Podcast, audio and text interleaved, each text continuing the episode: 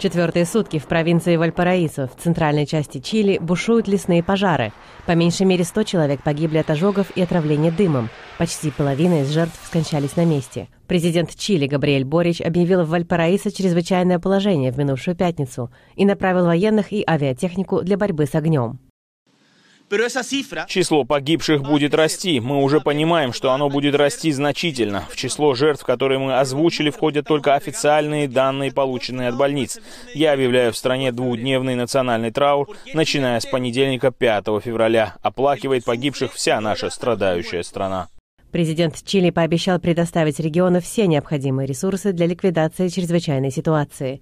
Сейчас 40 крупнейших точек возгорания тушат более 1300 военных, десятки пожарных бригад, вертолеты и самолеты. Лесные пожары вспыхнули в период летней жары в Чили. Недавно столбик в некоторых регионах перевалил за отметку в 40 градусов Цельсия. Ситуацию в Вальпараисо осложняет сильный ветер, поясняют представители местных властей. Скорость ветра сейчас составляет от 40 до 50 км в час, и этот сильный ветер разносит горящие листья, ветки и куски деревьев, каждый из которых потом создает новый маленький очаг возгорания, перерастающий в новый пожар. Это осложняет нашу работу.